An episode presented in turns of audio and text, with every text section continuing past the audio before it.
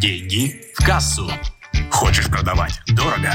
Слушай «Деньги в кассу». Эксперт в области продаж Алексей Милованов расскажет тебе, как продавать дорого и иметь больше денег в кассе. Деньги в кассу. Замечал, что есть богатые люди, а есть бедные. В чем они отличаются? Открою тебе секрет. Только в одном – в мышлении. Самое удивительное, что есть эксперты, которые прекрасно разбираются в своей тематике, идеально знают свой продукт, но берут за него копейки.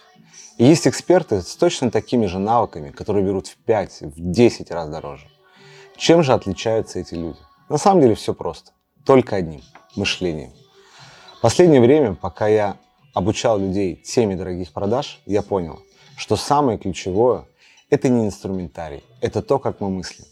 С тобой Алексей Милованов, и сегодня мы с тобой разберем пять главных отличий, что отличает людей, которые зарабатывают много, от тех людей, кто зарабатывает мало.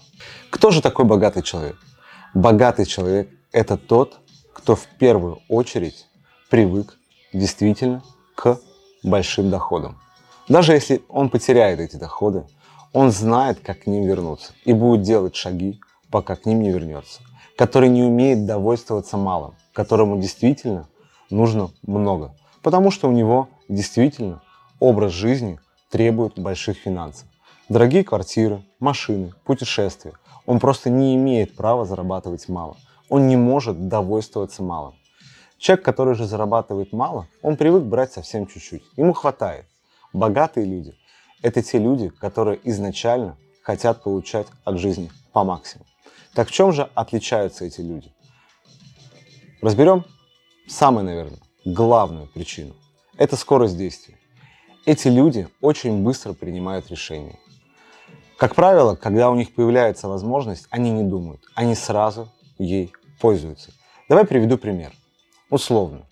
Ты гуляешь просто по улице своего города, и просто рядом с тобой проходит человек, который обсуждает своим другом тему финансов. То, что завтра эти акции в разы подешевеют. Просто рухнут. Или наоборот, очень сильно вырастут. Что сделает человек, который умеет быстро принимать решения? Он не знает, правдива эта информация или нет, но он ей обязательно воспользуется. Он увидел возможность, и этой возможностью он обязательно воспользовался. Он просто оценил, понял и определил, как ему действовать. Человек, который мыслит медленно, он просто пойдет дальше, подумает чуть-чуть, а стоит или не стоит, посоветуется с подругой, с женой, с друзьями, с родителями. Пройдет три месяца, и потом он поймет, как жалко, что он не воспользовался этой возможностью. То же самое и в бизнесе. Появляется свободная ниша, появляется какая-то возможность. И человек, который зарабатывает много, он эти возможности принимает сразу. Конечно, он может ошибиться, конечно, он может сделать ошибку. Но основная, главная особенность, что эти люди очень много делают. То есть есть такая пословица «семь раз отмерь, один раз отрежь». Эти люди думают полностью по-другому. Они семь раз отрежут и один раз отмерят. Конечно же, появляется огромное количество ошибок, теряются деньги. Но сравним этих двух людей один человек за год сделает сотни попыток, а человек с другим мышлением, мышлением бедного человека, сделает всего несколько. И понятно, что шанс, что этого получится, будет в разы выше. Отличие номер два – это планирование своих результатов. Люди, которые достигают цели, они понимают, как они к этой цели будут приходить. Хотя бы у них есть первый шаг, который сдвигает их с точки. То есть они делают первый шаг для того, чтобы получить намеченный результат. А дальше уже будут разбираться. Либо у них есть просто полностью готовый список шагов, что они будут делать. Но самое ключевое, что они делают этот первый шаг и уже двигаются в сторону как раз своего результата. Что и помогает им прийти к своей цели.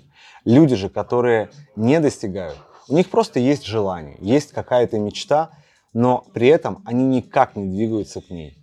И это ключевое отличие.